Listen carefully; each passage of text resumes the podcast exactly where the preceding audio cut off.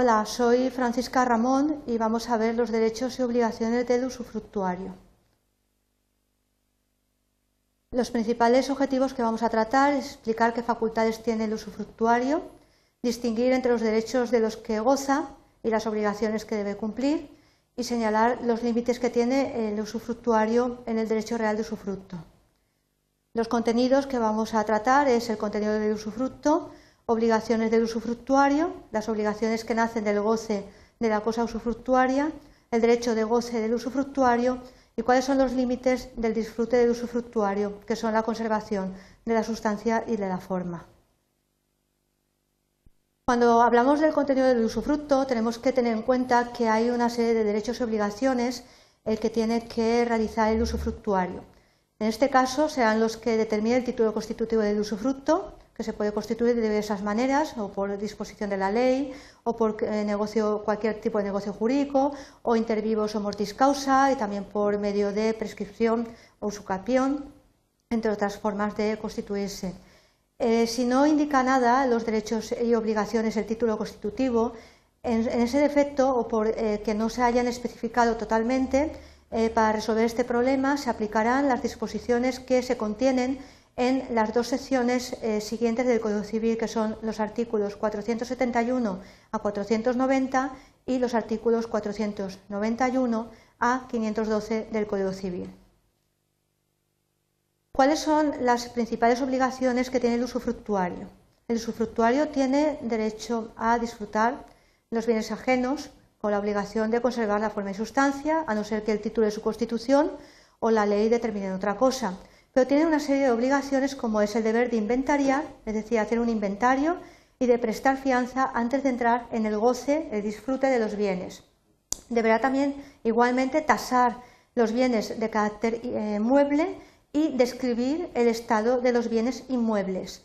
Recordaros que la diferenciación entre bien mueble y bien inmueble se contiene en el artículo 333 y siguientes del Código Civil para diferenciar eh, un tipo u otro de bien.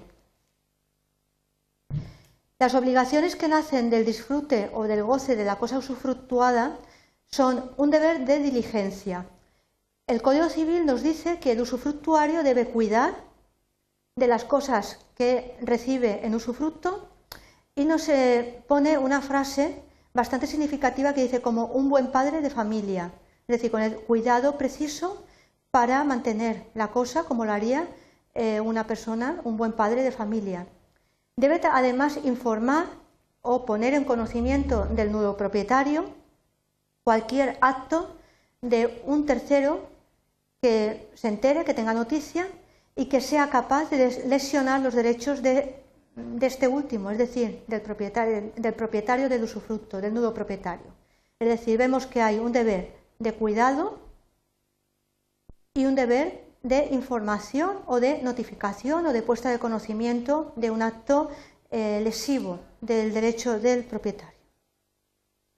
También tiene una obligación de reparación, tiene que asumir las reparaciones de la cosa usufructuada, pero aquí tenemos que distinguir entre lo que son reparaciones ordinarias, que son aquellas que exijan los deterioros o desperfectos que procedan del uso natural de las cosas que ha recibido un usufructo y que sean indispensables para poderse conservar. Tenemos que tener presente que está obligado el usufructuario a conservar la forma y la sustancia de la cosa, a no ser que el título la Constitución o la ley determinen otra cosa. Estas reparaciones ordinarias está obligado el usufructuario a realizarlas. Luego tenemos que hay una serie de reparaciones de carácter extraordinario. Estas reparaciones que no son ordinarias, que no se necesitan para el mantenimiento habitual de la cosa, estas reparaciones las debe de realizar el propietario, pero, sin embargo, el usufructuario debe avisar, darle noticia cuando esa reparación sea urgente hacerla en la cosa. En el caso de una reparación ordinaria que tiene obligación el usufructuario hacerla, como hemos visto hace unos segundos, es decir, estas reparaciones que son eh, necesarias para la conservación y que además se producen por el deterioro o desperfecto que procedan de la utilización habitual de la cosa, un uso natural,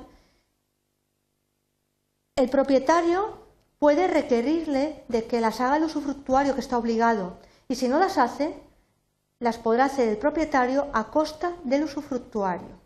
Entonces tenéis que diferenciar entre reparaciones ordinarias y reparaciones extraordinarias. Bien, la definición de usufructo es el derecho de disfrutar las cosas ajenas, las cosas de otro, las cosas que no nos pertenecen, que no tenemos la propiedad de ellas. Nosotros vamos a tener el usufructo.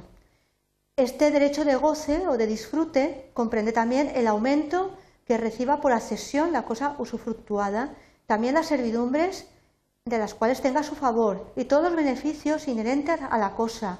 Es decir, junto con esa facultad de disfrute viene unas facultades que se añaden como es el aumento por accesión o las servidumbres de las cuales tenga a su favor. Sin embargo, ese disfrute del usufructuario, ese goce, no queda limitado solamente a obtener frutos de la cosa, no está limitado a los frutos. La misma palabra usufructuario parece que solamente tenga derecho al fruto. El usufructuario puede usar y utilizar la cosa y tiene derecho a obtener su posesión, es decir, va a ser poseedor de forma directa e inmediato de la cosa que está disfrutando. Y por supuesto le pertenecen los frutos, con la diferenciación que se establece en nuestro derecho de frutos naturales, frutos industriales y frutos civiles. También puede aprovechar por sí mismo la cosa usufructuada, pero también puede arrendarla a otra persona.